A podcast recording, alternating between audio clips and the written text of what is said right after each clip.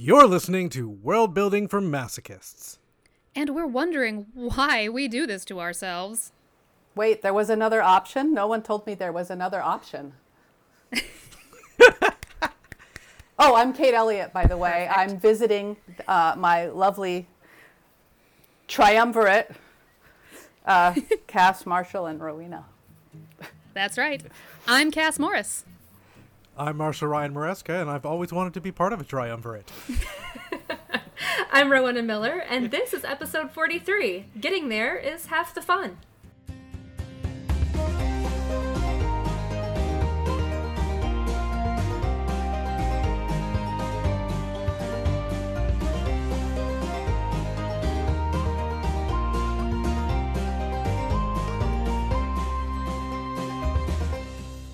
All right, listeners, we are absolutely delighted to have Kate Elliott here with us this week. I am geeking out because I adore, I adore everything that Kate writes. Um, and so, Kate, welcome, and please introduce yourself and tell our listeners about your magnificent body of work. Uh, thank you. I'm Kate Elliott. I this was the one thing I didn't write, write notes on for some reason. I always feel weird because I just want to say I've written a lot of books for a lot of time, and what else is there to say? it's like I don't know. That's fair. I've been around a while, um, still doing it, and I love science fiction and fantasy and world building. I love world building. And I'm and we're I'm thrilled thrilled, to to, be here. here. I'm thrilled to be here. By the way, I want to. So thank you. Yes, you are also doing exciting world building things with uh, the SFWA, correct? I am. I'm. Oh, I forgot about that. Yeah, I've just started. I started last year now. I can't keep track of time anymore. A monthly webinar. It's not really a webinar. It's just a dialogue between me and another writer called Narrative Worlds. It's available on the Nebula conference.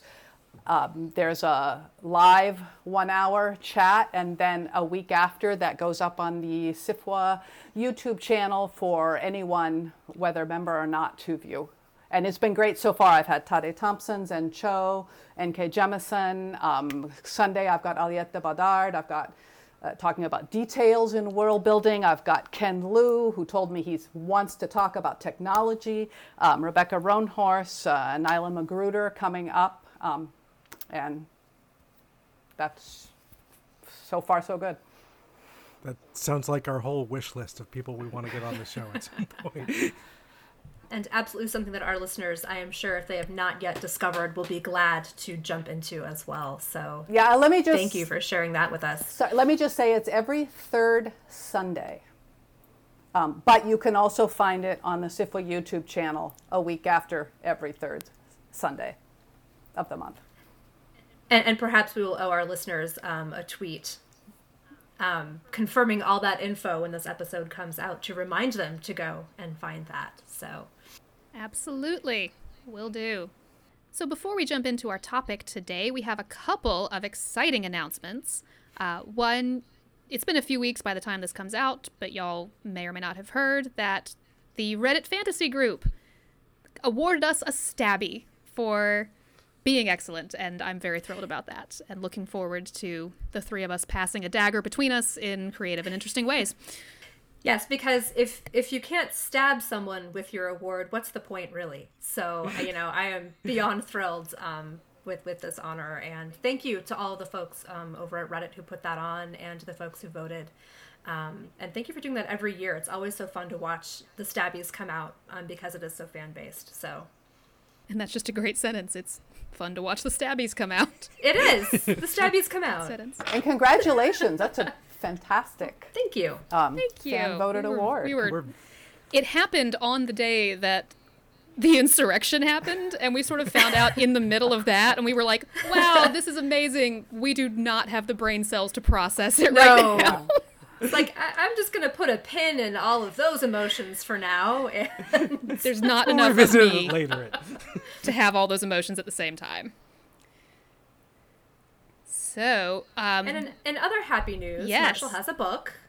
I do have a book that should be when this comes out. It should be coming out very soon, or have just come out. I this will be the this will be the right now. Wednesday before it comes out. all right. So you you, dear listeners, will still have the opportunity to pre order The Velocity of Revolution, which is my standalone diesel punk fantasy that is filled with motorcycle races and train heists and sexy queer norm polycule families and society on the verge of combustion, which, you know, we're all used to by now. Um, and an undercover cop with a rebel's voice in his head and weaponized empathy magic that's fueled by mushrooms. It's so much fun. I hope you all get it and love it and shout about how much you love it. Please, please do that, or at least get it, because I have bills to pay. Also, um, if I can sell this a little more, there are tacos. In there the are book. tacos So, in the book. I mean, if everything else wasn't enough to sell you, tacos, tacos. And it's a it's a both a fantastic description and a fantastic title. Thank you. That that makes me very happy to hear you. Because every once in a while you're like, did I choose the right title? Is this right? And so when people's like, that's a great title, you're like, okay, good. Just like when those first reviews come in and you're like, not sure what it's gonna be, and then I don't know how some people just don't look at reviews. I can't. I it just my brain cannot process how some people just are like, no, I just don't. It, it, it is foreign to me. I, I don't have Right. an answer to that question. So no.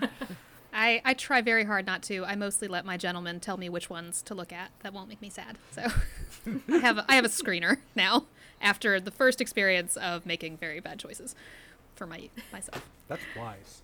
Yep. I should, I should get, Get one a- get you one of those. get me one of those. Well, listeners, we are here with Kate today to talk about transportation, getting around your fantastical worlds, because one cannot simply walk to Mordor, but maybe you can take a bus. actually, you can walk to Mordor Because they did. because They they, did, did. eventually. They did have to cross did. one river. Well, a couple rivers. Never mind. They had to do a couple rivers, but You yeah. can't only one cannot only walk Only- into yes. Mordor. So you guys, And and perhaps we no, we could say it was not simple.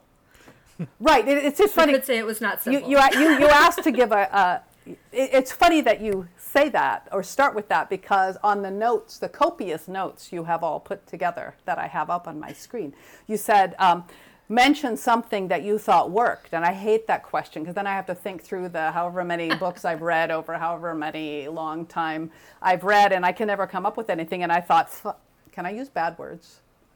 oh yes. Okay. Fucking And I thought. Yes. I thought, fuck it, yeah. So I, I- well, I don't know who's going to be hearing this. Um, if it were my 11 year olds, they would have heard it already. So, I mean, my kids are no longer 11, I'm just saying, but when they were.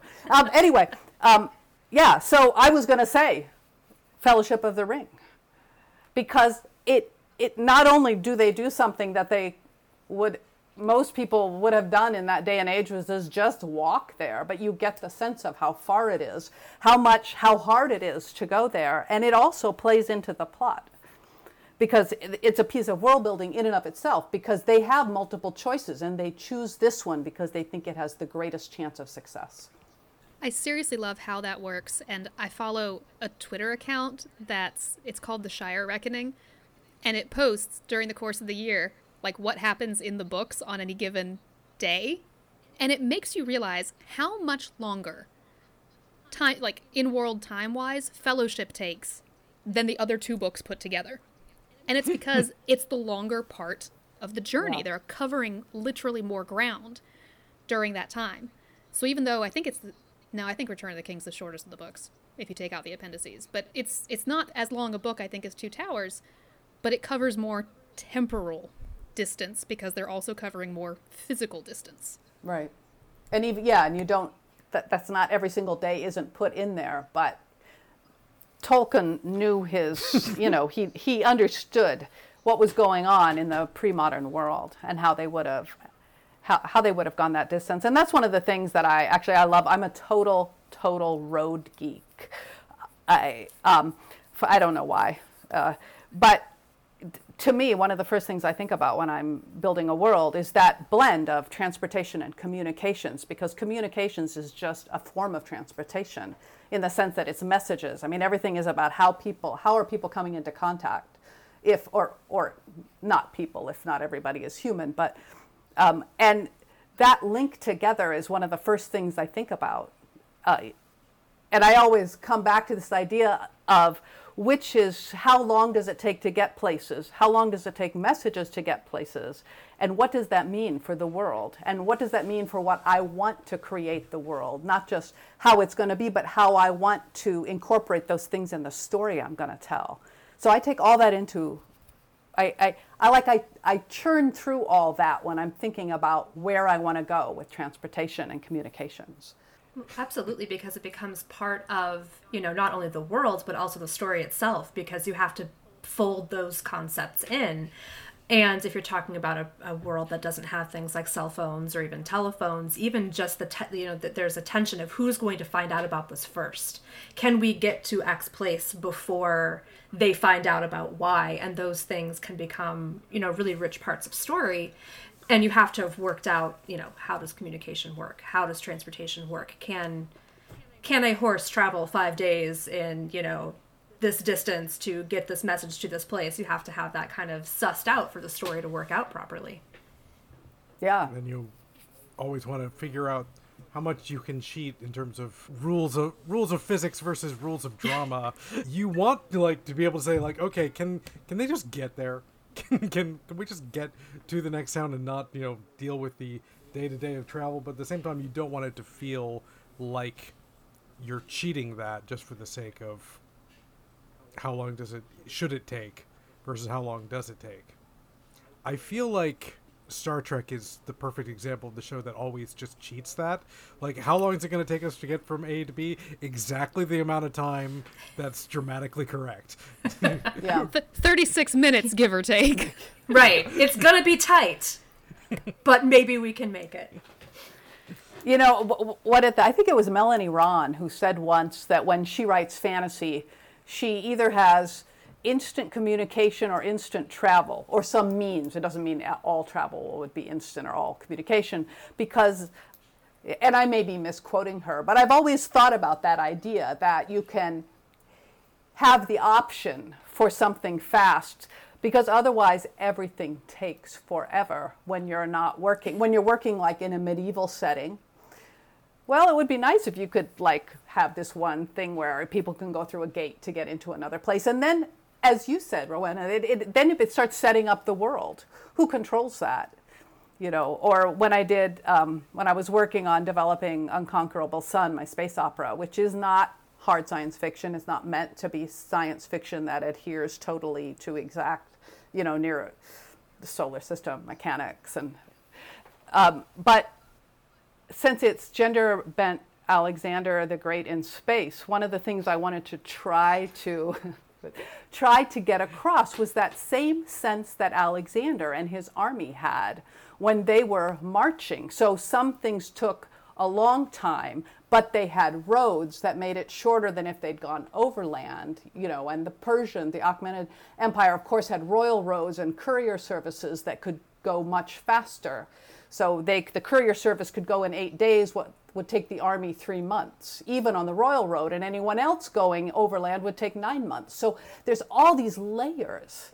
It, it's fascinating to me because then you have this whole idea of, well, who gets what? You know, who gets that courier and who, what news are they going to bring? And who gets to go with the army? I, I, I'm sorry, guys. I could just like, I, I could just That's like, what I'm you're like here a for. waterfall to. that, Yeah. that's why we're all here it's Yeah. good right That- that- yeah because i mean if we go back to these if we go back to these ancient empires i think you first see roads not overland paths that people are traveling between villages or sh- you know small ships that are moving along the coast of the mediterranean or the coast of china but when you first see these big royal roads they're usually developed for war not even for trade but so the Achaemenid Empire, as far as we know, built their royal road system atop an older system built by the Assyrian Empire to move their armies faster than people would expect and efficiently. And then the Achaemenid Empire built on top of that, and then Alexander used those to move his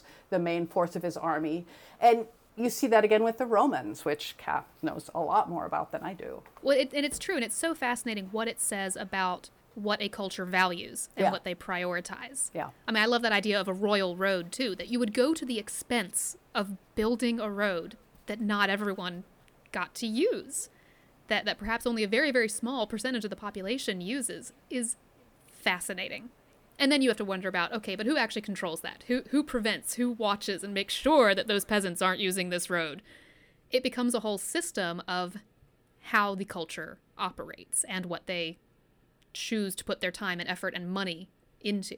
And I think the whole concept of infrastructure is fascinating because that's presuming already a question of what kind of power structures are in play who is in charge of what do you have a government do you have a you know religious aristocracy who's controlling this to even put together an infrastructure? And then you can dive even deeper into it like well what kind of infrastructure? And when you move away from the more ancient or medieval and start thinking about things that are getting a little bit more modern you can even start to play more and like well it doesn't have to go the way that historically we did things or the way that we do things now. We, we think now, I think of transportation, you know, especially in America, we all drive our own cars places. And I think we often translate that historically, well, you ride your own horse somewhere or you take your own wagon. And it's like, well, communal transportation was a huge thing historically, still is a huge thing in many parts of the world and in many urban areas. And you can play with that quite a bit. So if you have infrastructure, is the infrastructure set up? To enable people with their personal vehicle or livestock or whatever it is that they're using? Or is it there to enable support of communal forms of transportation? And are those communal forms of transportation privatized or are they supported by some kind of entity, government or trade guild or whatever you want to put together? I just had a mental image of some farmer who needed to like teleport his entire flock of sheep to market and arguing with like the, the teleportation duty man that's like oh no you've taken too many sheep this month already. You're out of you're out of chits. You need some more. Like that kind of infrastructure i think is just interesting and I, I don't know that could be an interesting thing to tag on to somebody. Free idea free for the taking. And it also reminds me of then you get the flip side of that because you're absolutely right there's so many layers there but you, the flip side of that is how do people get around that system i remember reading a book about um, pre revolutionary France and then how it changed when the revolution happened. And that's when, that's when roads were built not on a local level, where the local lord made sure that his you know, little piece of road was good. Um, which is the whole thing about history of roads and why roads are good in some places and not in other places and why it took so long for some roads to get good. But smugglers of course, are trying to avoid the roads. And there was one group of smugglers who would tie whatever they were smuggling onto a pack of dogs. And then the dogs knew the route through the hills to another village or town. I know, right? Is that not the best thing? Love it. I love it. I, I still haven't figured out how to work that into a story. So everyone should work that into a story.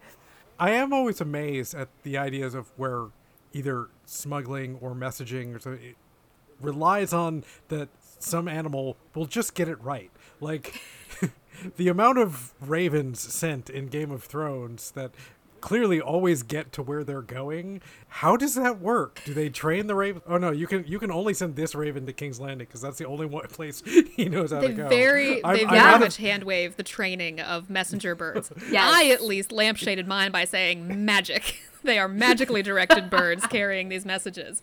But yeah, Game of Thrones is just like, oh, they just know, and apparently they fly super fast when necessary. and and also like never happen to get like picked up by a hawk. Like I can buy the training, I can buy their very swift birds, but like yours is never the one that like flies into a plate glass window. Really? Have you ever? That, that would be a plot point. So read read the history of messenger pigeons in World War One, because there are messenger pigeons that got like the equivalent of medals for because they got injured while they were flying messages. They got shot, but they kept flying to their home coop. I mean, like you know, there's like a picture of a pigeon still alive. It's like one eye is missing, but it got it got the message through. It's unbelievable and they have and it's got a medal and it's it got a medal yeah they and there's these pigeons they may not be famous now i mean they may not still be famous except among p- messenger pigeon aficionados but they were famous in their time they were heroic in their time it just blows my mind so one thing that um, we touched on a little bit, but that I always find interesting when it comes to transportation, is how much it reveals about the technology level of the society that you've created. Um, because even what kind of sailing ships you have available can reveal quite a bit about what your assumptions are about the technological development of your culture. Yeah, I mean, can can a sailing ship does it? Well, a sailing, not even a sailing ship. It might not even be a sailing ship. Does it? Can it only hug the coast? Can it go across open water? Can it go across open ocean? You know, and then then you have the development of steam, and then beyond that, it's it, and it does. It changes everything about who can go where and how far they can get and the speed they can get there and what they can transport given those circumstances. And also, to some extent, accessibility that when things become less expensive to produce, more people are then able to access, you know, passage on a train or passage on a ship.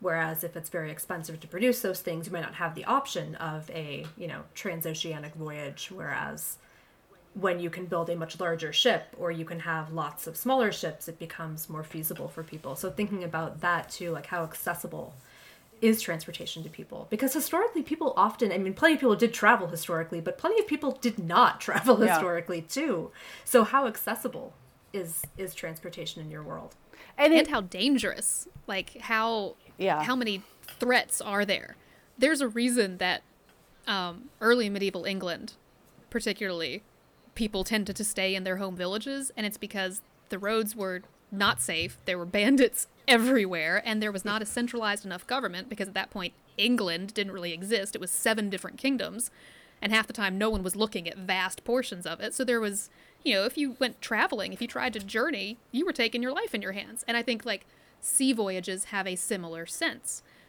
Boats can be really dangerous and especially the longer the trip is and if you get knocked off course and you can't get water how does that affect how willing your people are to travel And and then that swings around also because you see this going way well into the earliest human history, which is the people who traveled unwillingly, people who you know a city was besieged and the people were t- and the women and children were taken as slaves after the men were killed, and then they're almost always transported somewhere else, or the men who were transported to mines, or the entire. Um, the entire African slave trade, where you have tens of millions of people being transported in sailing ships in horrific conditions. And these are all forms of transportation that are moving people against their will for reasons that benefit some people, a few people, and, and not others. And yet, then those, those very acts of moving people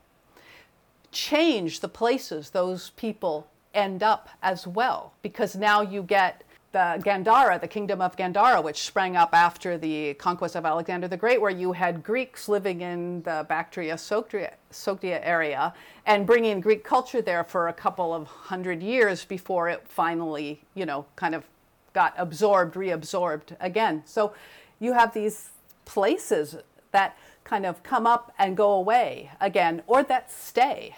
Um, when you think about how much Black American culture, how profoundly American culture and how much American culture is driven by the people who were stolen and, and in the most horribly criminal way from sub Saharan Africa and brought over here, and how we wouldn't even have the country we have today with, with, without without that. And we can't we can't even really oh eh, eh, or, or the chinese um, the qing empire where if you had done something that the bureaucracy thought was criminal by you would be moved out to the frontier. But of course that benefited them because they could move people out to the frontier. And they're still doing that today in their own in a different way in, in xinjiang which i'm not pronouncing right. But um, so the movement of people to expand the empire by moving people who don't want to go to a place where they have to make their way no matter what because that's where they're stuck and they can't go home.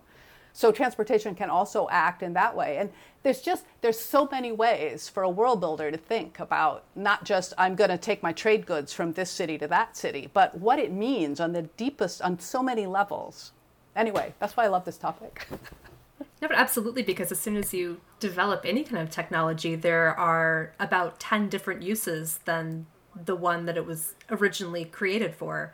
And I think that you see that with transportation hugely, that it's like, you know, well, we, we came up with this to move this trade good, but but now we're going to create, you know, the triangular transatlantic slave trade instead. Okay, cool, great, awesome. That's what we as humans tend to tend to unfortunately do. And I think that you have to think through all those repercussions, right? I mean, Yeah. not that you have to build a depressing world that folds all of the nasty things that we have done into it, but I think that as a good world builder, you consider it and think about why it doesn't go that way if you choose to not have it go that way. Pretty much the introduction of any technology, you kind of need to at least think about what's the worst way people can It could be used. Yeah. Because our track will. record is not good. No, it's No. not. Although you have, then you have the, the flip side of the irony of um, a military conquest. And one of the famous things that used to be said ab- after the Mongol conquest, then they created the what I still believe is considered the largest land empire in history. Um, at for there was about I don't know uh, some decades where it was very large. But anyway, they used to say that a woman, a random woman carrying a bag of gold, could walk for however many thousands of miles in complete safety, because the Mongols ruled it. Now, is that kind of I mean, what does that mean? There's so many levels. We we think well that's nice that she could walk and take her bag of gold without being assaulted for 5,000 miles. And then it, so does it mean it was an authoritarian government? Probably because that's, we're talking about a different era and different expectations about what government did. But it also meant that if you were considered part of the, the society, that you were safe. If you weren't considered part of the society, then all bets were off. Yeah, that idea of who who is made safer by the Yeah. technological advances, who is given the advantages of these new developments that we have in, in terms of transportation. Who does it benefit? Yeah. And at whose expense? I think is something that responsible authors need to at least keep in your head and, and be aware of the constructs you're making, like Rowena said. Yeah, I would echo again what Rowena said that that you don't people can write whatever you want. You don't have to write like one thing because someone said that, but you it is useful to keep in mind that like if I'm writing from the perspective of someone who grew up in the US, um, it's good for me to keep in mind that this is a this is not a universal system at all, uh, remotely at all. Um, and and again, like having your own individual car, that's not the norm, and it hasn't been the norm historically. So think, try to think outside the box. Write what you want, but rem- keep keep in mind. Maybe do some reading. Maybe kind of look at other places and times, especially if you're writing in not in a modern world. Our old shoes don't presume chestnut rising to the surface again. do some just do a basic I basic horse knowledge. I did very early, very early, and before I was published, uh, um, Judith Tarr, in fact, who's well known for her horse knowledge, read a read an early draft of uh, of a book of mine, and one of her comments was, and I should know this. I grew up in farm country. My goodness. Um, anyway, and she goes, I just want to remind you that horses aren't motorcycles. No. Yeah. And that has forever stuck with me because I just wasn't, it wasn't that I thought they were, it's just I wasn't bothering. And in another book, it would it maybe it wouldn't have mattered because the transport by horses was wouldn't have been an important central part of the story. But when if it's an important central part of the story, then you have to decide that you're going to at least address it. And at least Right. even if it's just once. So this is a sad Rowena really overthought this, and it, it's like a one-line throwaway thing in um, in the second two books in the trilogy that I have out. That this one country in the world creates part of their infrastructure is not just having roads, but having like state-sponsored livery stables, basically. And the the one fellow who's who's a cavalry officer is like this is the best thing ever and we need to make sure this is something that we bring back at some point. Like i have reform ideas for you people about your your transportation infrastructure because because they've thought of this and they're not motorcycles and you can't just ride them forever and at some point you have to rest them feed them probably train change them out. And so this this nation that relied heavily on on road transport had thought up a way to deal with that um, on behalf of their citizenry who could afford horses. So obviously not everyone, but I, I'm always reminded of the the bit in the beginning of The Searchers where all the guys from the village like, they go out well into the desert to stop something and then realize they screwed up and that they need to get back to town very very soon. And most of the guys are like all right let's just race back. And john wayne's like yeah that's not going to work. We need to we need to rest the horses and rub them down and you know, like because else they'll just drop dead halfway to town. And the rest of the guys are like no we're doing this and they race off. And he's you know takes care of his horse for a while then calmly gets on starts riding and then passes the other guys who are all stopped in the middle of the road because their horses dropped dead That's great. You know, and and in fact, the Persians, the Achaemenids, did in fact have relay stations for their postal along the ro- royal road. So you would ride, and then you would come to a relay station. There was a set amount. That I think they did. There's there's a good chance they actually studied this to figure out what's the you know what's the fastest that the horse can ride and have a day's rest you know for a couple days rest for the next time a courier comes along but so they would ride along they would change out horses and then keep riding so it's totally it's not overthinking it it's totally reasonable because it's already been done well that's what the pony express was too Exactly. race stations every 10 miles Yeah. yeah and like I and I always wonder too, and I haven't really gotten into this with my own writing, but why horses? Like I feel like we have the option to to do other other beasts of burden. And aside from when people, for example, like ride dragons or something kind of really, you know, big and grand, we, we don't dig into your other options for beasts of burden as often as perhaps we could. I, that's Though a- I do love riding dragons. I, no Like- shade on that. Camels are just as fast as horses, which seems wrong, but just you know, it, it feels like it's wrong, but it's true.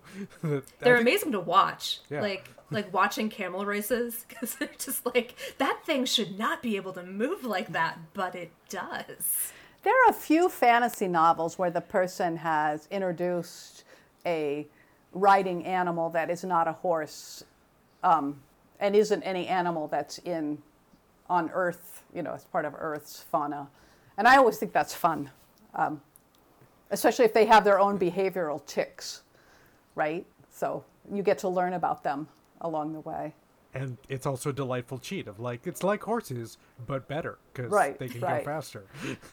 I think big lizards are probably among the best, right? Kind of like going around the ground. They're kind of like not close to the ground, moving funny.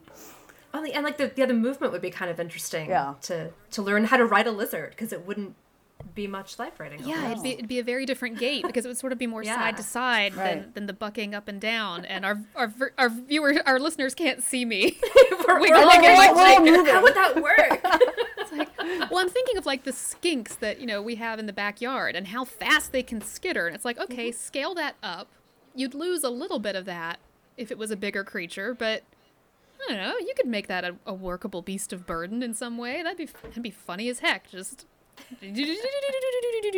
But could it only go along. during the day? You know, at night would it become Yeah. too like sluggish it's too cold. and cold. have to? yeah. yeah. So who knows? There- Please tell me that there is some fantasy novel out there where they have like like whale ships that are just you know right. riding along giant sea creatures. That Th- you know, there has to be. I'm sure there is. Yes. Or, or they're used as like like tugs, like they're your tugboat. It's it's a Yeah. whale. There, I'm, I'm, sh- uh, yeah, I'm sure there is. And, and if people on Reddit Fantasy are listening to this, please start, start a thread. Find us the wha- the whale ships. I mean, because in science fiction, that is a popular trend, like in Farscape and such, where the ship is this giant Yes. living creature that that flies around in space. So why not? Why not a you know giant sea behemoth that takes people around? You know, that you can get inside, and you know it's fine. You you know their digestive system is slow or something, or that they're Well, I mean, Jonah kind of did that in, in the. Bible. Sounds So, like you know, you've got Jonah and Pinocchio here. yeah, so. yeah. And actually, I'm just- sure there are. I, I couldn't name one, but I'm sure there's got to be some kind of steampunk thing where there's an airship that's actually alive, oh yeah. like it's a Yeah. like it's a lofty cloud, not a cloud creature, but you know, a gaseous creature. If not, there should be, and more airships in general. I mean, and that was one of the most enjoyable things about um, Naomi Novik's Temeraire books is that the mode of transportation is a very intelligent dragon. So you have that kind of like horse and rider bond, but it's like times 20 because the, the, the beast of burden is in fact as intelligent as a human, um, which which makes things more interesting and also raises some ethical questions about about beasts of burden in and of itself. Yeah, which which the books then explore, which is wonderful. I also loved every time in that series they needed to transport a dragon a really long distance because once again, it's not a motorcycle; it can't just go forever, and so they had to adapt ships to carry these incredibly heavy, very large dragons. And so it was like this is Age of Sail, but they have aircraft carriers essentially because they're landing dragons on them. It's like that is fascinating. I love it. So one thing we've we've kind of like kind of like looped on it a couple times, but how does how can and how does the inclusion of magic in your world change the equations of transportation? Like what can you do with that? And how do you think about that? You know, I've recently been playing with this world building thought experiment where my idea was what if the world had teleportation magic that was common but restricted in that like it w- wasn't easy to scale up like it's easy to teleport five people somewhere but you can't teleport 50 easily and also it has to follow the Terminator rule. Like wherever you end up, like you end up naked because you can't. It can, it can only teleport living things. So like it's not useful to like drop an army somewhere or anything. So therefore, transportation of goods like that still has to be like you still have to ship things places, but people can show up anywhere they want easily. But you're not gonna you're not gonna do an invasion that way because no way that's gonna work. so I, I was thinking like what would the, the ramifications of that be I love that because you get you get this benefit, right? You can get there immediately, but there's so many vulnerabilities built into it. Uh, I I'm a huge lover of fake teleportation ways to get around, and that so much so that I've used versions of this in different ones of my book So I have um, actually all, almost all of my books in Crown of Stars. There's standing stones can be aligned with the the stars to create basically a gate that allows you to go to another standing stone formation. Uh, they're not all that way, but some of them are. But you have to know so much to be able to. You have to be able to do the magic, but you also have to understand the uh, the astronomy of it um, as well. So it's something that's limited to who can do it. And and as with what you said, Marshall, that you can't. Not that many people can go through. Um, and then I also have gates in um, the Crossroads series, but again, there's only a few people who can use them, and they can only, I think it's only one person at a time really could use it. And then I also use it in the space opera because I don't, I didn't want to write a story where it takes you 100 years to get between solar systems because there's no story. It's, there's a story there, but it's not the Alexander the Great story. it's, it's like, all right, let's go. Um, so I have what are essentially fake teleportation. I mean, I make up, I, I give reasons that are, that, you know, I can pretend are scientific, right? Even though they're, ma- it's not. Um, but again, only one ship at a time can go through. And someone living has to be, there has to be a, a, a living, breathing human on it. So you can't like send through a bomb on an unmanned ship. You have to. So so yeah, creating vulnerabilities. If you're going to give advantages in your transportation or communication, there's ways in which that can also you can use the you can use that to create vulnerabilities or obstacles in the plot. I think Le Guin does that with the Ansible. You can communicate, but it still takes all these decades to get between places. You can communicate Yeah. instantaneously, but that doesn't help you. Yeah. I was thinking of the the Jack Campbell Lost Fleet series where he has two different kinds of jump gates to go from star system to star system. There's like the old system that they had all but abandoned, and then the new system which gets you places much faster. But for whatever reason at the beginning of the book, this fleet like went to go invade their enemy's territory and screwed up completely and thus cannot use the, the new gates to get back home. So they have to do like this series of going through the little gates that you can only go from here to here and then here to here and like thread the needle to get back home. That takes six books to get back home because they have to go the slow way around and not get destroyed. No, so like that delights me though because it takes that that concept of like the instantaneous teleportation A to B and it adds that element of frustration that we've all felt when you can't get a direct flight. you know? but I like to think about things like that, right? Like so if you have magic, does it does it just work everywhere A to B? You can just plug it in or do you have to have these hubs that you have to work through or these, you know, not just vulnerabilities, but also like annoyances that we have to kind Yeah. of you know deal with and and you know you can also even play with silly things like not silly obviously but um maintenance on those kinds of kinds of stuff and and do you have things like weather delays if, if you get ice on your teleportation gate do you have to have a whole fleet of people who go out and de-ice the gate like we have people de-icing runways you know There's lightning, so sorry, you ended up in Des Moines. That's just oops Oh no, not Des Moines. I was actually, I just want to say I was actually born in Des Moines, by the way. It's a random. I literally just pulled that out fact. at random. But that can be a great plot element too. If if we're thinking about, you know, not just crafting our world, but crafting the story. What if it is supposed to work, uh, you know, in a certain way, but then for your character something goes terribly wrong for some reason, whether it's an accident of fate or interruption, deliberate um, tampering by the, the antagonist or something like that. Then you've got, you know, potentially a side quest or something like that, or you've got the unexpected angle. Maybe that's where they meet the ally that they need is through this accidental lightning strike that took them to Des Moines that they weren't expecting. And oh, that's where I meet my mentor figure or something like that and, and didn't know. It can introduce that element of useful chaos into the story. As as travel troubles can in our own lives. Yeah, and it also makes it, it does that thing where what is that they say a coincidence is fine if it causes something bad to happen in the story, but if it saves you, then it's not so good. So when they when the fellowship tries to go over Caradhras and the blizzard hits, which granted is magically induced, then they have to go through Moria, which has been mentioned before, but it's like, oh Moria, no. Right? And so, no, we don't want to go there. We've already been primed as the reader to know we don't want to go there. We really don't want to go there. Oh, no, now we have to go there.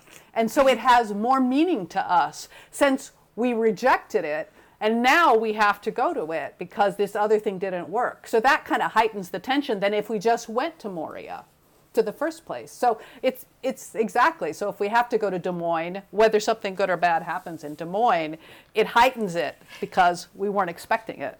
I love too the concept of the industries that build up around travel and transportation. Um, and, and that's very old. That's Yeah. not new, even Yeah. even though, you know, it's probably much larger now than it once was. But things like, you know, roadside inns have been around forever and a half. Um, and linking that to magic is kind of fun too. Like what ma- what industries would have to support magical travel? Um, do you have on the other side of that gate that you go through when you come out naked? Is there immediately a store that has set up shop selling like relatively cheap unisex anyone can wear it clothing so you can get something on fast like is this part of your package you know do you have a concierge who makes sure that you're going Yeah. to have an ensemble ready for you at the other side of the magical nude gate um, It's forever, forever. That is what it's now going to be. Magical nude. It's an I love it. MNG. MNG, right? MNG. The MNG. I gotta take the MNG today, so you know. Oh, Have pants for me on the other side. Yeah.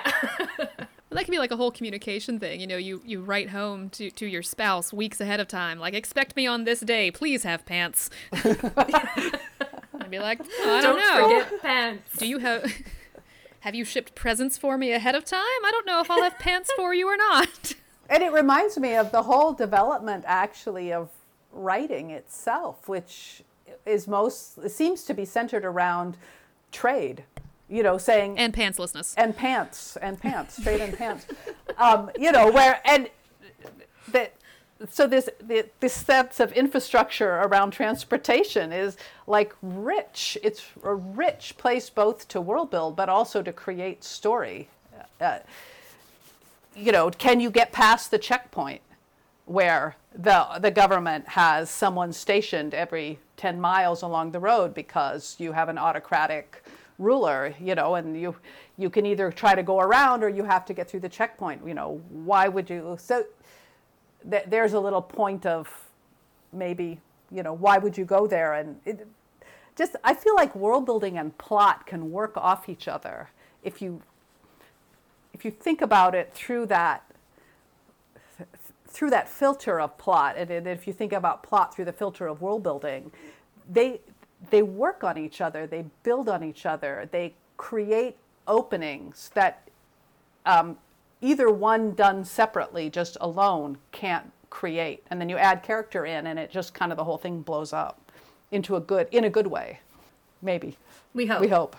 with Velocity of Revolution, like, like that was one of the things I say when I started coming up with the idea. I started with I want them to have motorcycles, and then from there did world building work to justify why motorcycles and not something else. And I came up with this whole thing that the roads in this town are very twisty and curvy and very narrow, which is the way it is in a lot of cities in Latin America. So that you know a motorcycle is going to be a much more effective way to get around and zip through all the curves and, and narrow spaces that you can't do in a car or a truck. So, See, uh, so that's how I justified. That no, that's see, I think that's a great starting point.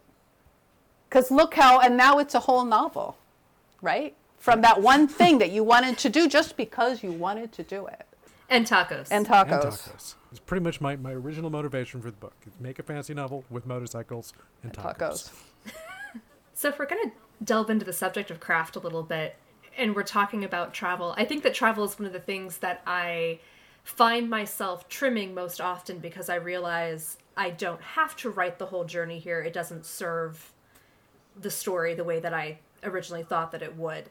Um, which I swear every time for me has to be after I've like written a good chunk of it. And I'm like, oh no, I really shouldn't have. I'm just gonna go ahead and but how do you make those decisions? How do you find yourself deciding what serves the story to include in terms of the epic journey and what does not serve the story? I was just going to say I think the story itself tells you. If, you know, if your story is how you backpack across this unpassable mountain or hike across this unpassable mountain chain with monsters, then that's your story. If your story is you've got to, you know, get 500 miles to besiege this city, then the, the, the city and the siege are what matters. And you could just say, well, then they got there, unless something happens along the way that's going to matter in the siege. So I think you just have to decide. I do the same thing, by the way. I'll write like all this stuff, and then later I'll go like, you know, I didn't really need all this, but now I know, and I'll cut it. I was just going to say it's just got to go at the speed of drama as much as, you know, yeah. that that if you have you know useful character interaction and like that's the point of that huge section then that can work. But if it is just and then we got to the next city just get to the next city. N- nobody nobody needs every every pebble and leaf that they that they pass described even though some people still seem to think that's what you're supposed to do for some reason. I don't know where they got that idea but who knows? It could have been any trilogy. And you know, if you're writing something and you have like some really cool and important character interactions on your long 500 kilometer journey, uh, and then you realize that really you don't need that journey, sometimes, sometimes it's possible to say, where do I really need this character interaction? Is there another place I can move it? You know, or or sometimes you can have a glimpse of the journey. Yeah, one, of the things I find tricky is that you know travel in most times and places is difficult in one way or another. So you know, finding ways to convey the fact that it was difficult or unpleasant or dangerous in some way without having to write the entire thing. And I think that, you know, shortcutting some of those things into having a single scene highlighting that and then, you know, moving on to between one thing and another, they manage the next 500 miles or or whatever that you know you can you can do that kind of highlight and move on vignette highlight move on. Montage scene sort of sort of action without writing the entire 500 miles um, Yeah, that's kind of what sometimes I do when maybe I should just skip the 500 but miles, but sometimes I just want to show something along the way. So, oh well. and it can be so useful too especially Yeah. if you need to seed some things about the world that wouldn't necessarily be seen in either the start point or the destination to kind of have those sprinkled in along a journey especially if they're going to be plot important at some later point Yeah. um, you literally have a window as you're like traveling through the countryside to point out the things as like a, almost like a tour guide for your reader like hint this is going to be important later No, I was going to say I want to I want to put in a word too for the the scene that isn't plot necessity. I guess um, I'm I'm I'm a big fan of the director Akira Kurosawa, and he was not one who felt that every single scene had to be plot driven. You know, some people are always like, well, if this isn't moving the plot forward, then take it out. Well, sometimes just that moment of standing maybe standing on a hill and wa- seeing the river spread out and reach, you know, realizing you're going to be going down that river and the wind is blowing and maybe you have a moment of thinking about something the character does. Sometimes that's okay too because that speaks to how people are, right? Our own lives. And if if it's 50 pages of that, maybe not so much. but if it's 2 pages, why not? Why not just that glimpse of the water running under the bridge? You know, just for those moments. Because to me that's what gives a world resonance, not that every that any detail must be directly related to the plot or the character, but that the world exists out there beyond them that when they leave, that world will still be there. I mean, that for me as a world builder, that's what I'm always trying to do. That sense that maybe at too much length at times, but um, but that idea that the world is there regardless of whether your character is there. Ten thousand percent. Yeah, I, I, I love those moments because they tend to be more like cinema in some ways. That moment where you can step back and see the vista, and appreciate the scope of the world, and realize that that river is going to keep going. It, it has other places to be that our characters may never get to, but the water's going somewhere. And I also think those can be good character note moments because how we relate to travel can say a lot about us. Especially when the travel doesn't go well, you know? like how we respond Yeah. to travel pressures reveals a lot of personality, which is why The Amazing Race is a fun show to watch sometimes. But it's like whenever we watch that show in my family, we say that my mom and I could do that show together, but no other combination of people in our family could because we all know how we all relate to travel pressures and it wouldn't work. And so you can show a character like, is your character frustrated by the tedium of a journey that is essentially the same day after day? And you don't need to show each day of that journey, but you can show a moment of that character being like, oh my God, we have traveled the same amount of road every day, we've had the same meal, it's the exact same routine, I am dying for some action. And then usually I would hit them with bandits or something at that point. like, well, you asked for it. Um, in Give Way to Night, there's there's a scene where poor Corvinus, who is not a great traveler, is really tired of the fact that they keep getting attacked by um, the locals, and he's stuck in this um, covered wagon because he's not a fighter, and he just has to listen to it and be like, "Wow, I hope I don't die today." Tired of being in this wagon. Would really love to not be in this wagon anymore. And it just it, those can be good moments to show little bits of character that may inform, like you were saying, bigger moments, bigger decisions later on. Yeah, and also, I, I, I completely agree. And travel also gives you a chance to come back to this idea of infrastructure of at, at, and our pants store at the M and G. Loving this. Love it. Um, that all all these minor characters who don't have to be stock minor characters because they have actual functions within the world. So the proprietor of the pants store, right? Who are they and what's going to happen? Are their kids going to take over the pants store or is one of their kids like I'm going to travel through the MNG in my time. I'm not going to be stuck here selling pants, right? And there's so you know, people used to men who did long distance traveling back in the day in the medi- medieval times, they would hire wives to travel with them a thousand miles. And that doesn't mean that those women, those women weren't, we, we can't know how any individual women were treated, but that wasn't necessarily a not respectable profession. It was also something you would do. If you were good at it, you could do that. And what an opportunity. I've, I've written this character myself. What, why what a great option to write. Um, and a different way of looking at um, professions that we often tend to see in stereotypical ways.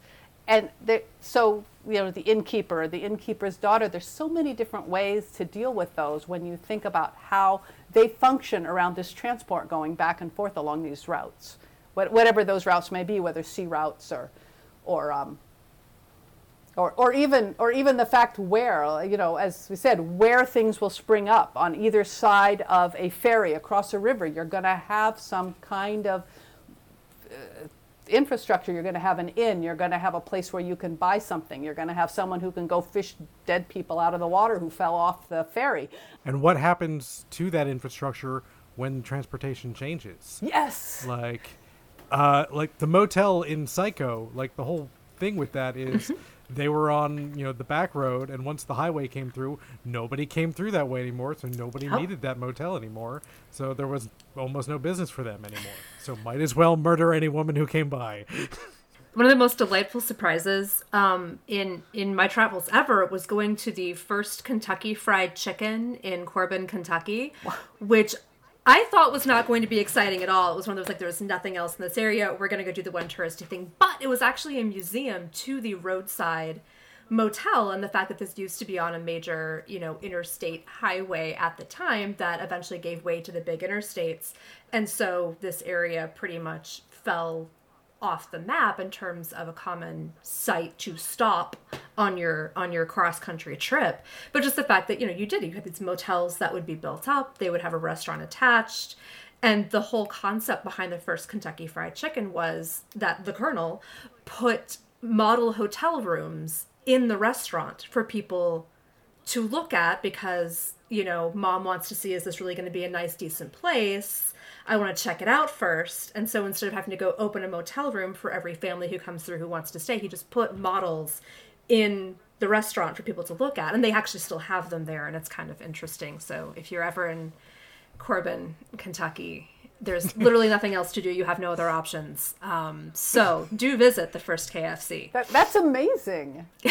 I'm, I'm fascinating. It is, and also it creates history, right? And so instead of having that static the world has been in this pseudo medieval state for a thousand years with nothing ever changing. Little things, little details like that create, now you've already got this creation of history and change. You know, the, the waters rose and that port is no longer accessible. It, you know, so what happened to it? Where did they go? I, yeah, yeah. And in that Lost Fleet series I talked about earlier, he plays on that a lot because they're slipping through these star systems that are not on the big new system. So now they're the backwater star systems with yeah. know, almost nobody there, and there's like one little garrison of of navy officers who are like, "Oh, you just came through with your fleet? Yeah, we surrender. Thank you. Okay, because because we've got nothing here. We we haven't seen any new people for thirty years. And and can we go with you, please? or not, you know, or someone who says, I want to stay here, you know.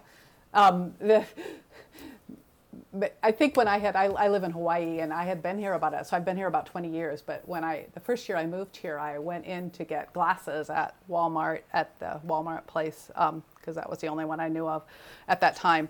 And uh, the receptionist was a native Hawaiian woman. And I had been there long enough that I knew that my, my legal last name was always pronounced incorrectly because it's, it's Danish and it's Rasmussen. Um, and it's all you know it's either either people would stare at it and you know and say i don't know or they would pronounce it wrong or whatever. But anyway i handed my card to her and she goes oh rasmussen. And i'm like whoa i said you know you know i said i'm a little surprised i've usually mispronounced and she said to me well my great grandfather who which by the way in danish the word for great grandfather is oldefar, which means oldest father, very old father. She said, My Olfa was a Rasmussen. So it had been pigeoned, right? The word had been had come down, it had been pigeoned a little bit, shortened. But I imagined in my head, I didn't ask for, but I imagined that some sailor in 1910 had said, some Danish sailor had said, I'm not getting back on that ship and kind of slunk off and made a home. And that happened in Hawaii, not all the time, but it happened enough that people would come here on the whaling boats in the 1880s, right? And they would say, like, wow, this is nice. It's a lot nicer than working on that whaling boat, you know, the whaling ship. And then they would just kind of go. And then you get, now you have these people living here who didn't, who got here by these other routes. I love that. I, I feel like there's there's some kernel of something deep there that I'm I'm gonna butcher completely, but just the idea of travel also being so innately tied to home. Um, mm. That where you travel from and where you travel to are kind of two sides of the same coin, depending on what your perspective is. Um, and that in fantasy, that adds a huge amount of resonance to what you're writing and the significance the places and the people that you're writing. In about five years, I'm waiting for the book from you. It's going to have that as a thematic element. If I start writing now, yeah, there. maybe. I don't know how long it takes other people to percolate. you know, it takes me about it takes me some years before the first thought can actually become a whole novel. Yes. Well, we have we have been going for a while at this point, um, enjoying our conversation. Um, but I want to leave time for um, what is always my favorite part of a guest episode, which is a bit of world building trivia oh, okay. gifted to us from our, our guest. Um, a world building trivia? What, what can you give me more help? So, over the course of doing this podcast, we've been slowly putting together the world of our creation, and each guest star has just added an element of whatever element they wanted to add to this grand world that we've been creating and not writing down. Okay, so but we already have, we but we've already done it, right?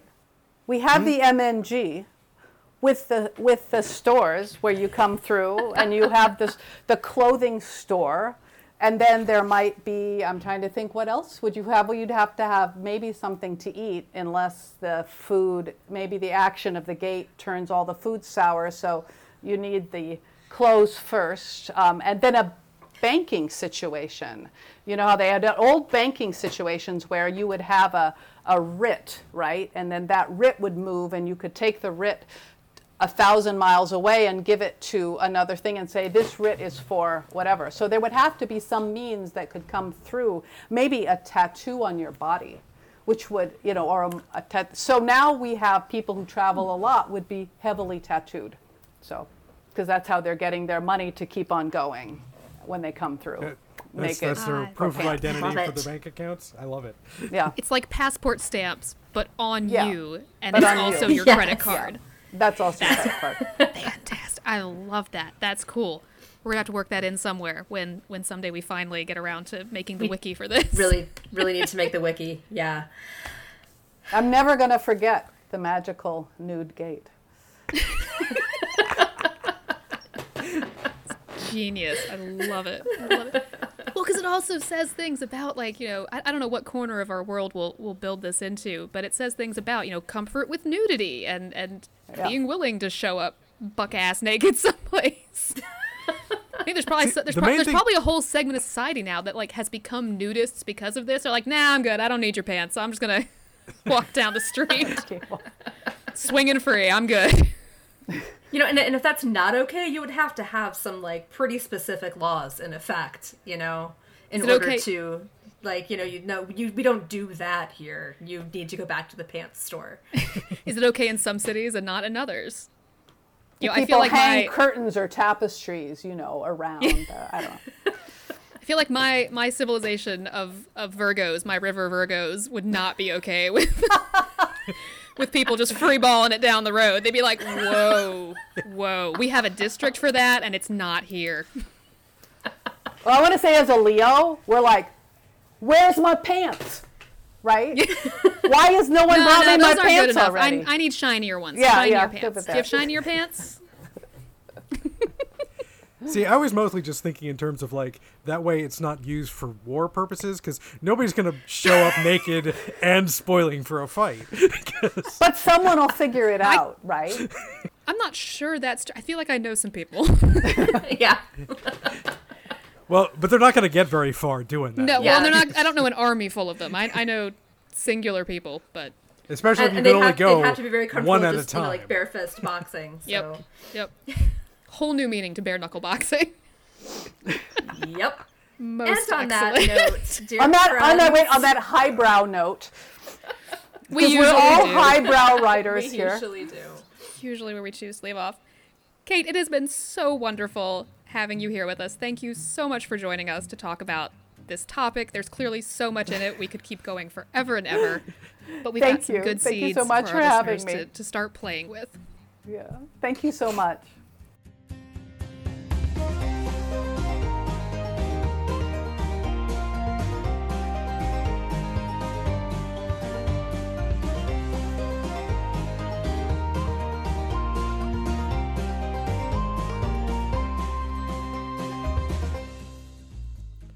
Hi, you. Thanks for listening to this episode of World Building for Masochists and letting us help you overcomplicate your writing life.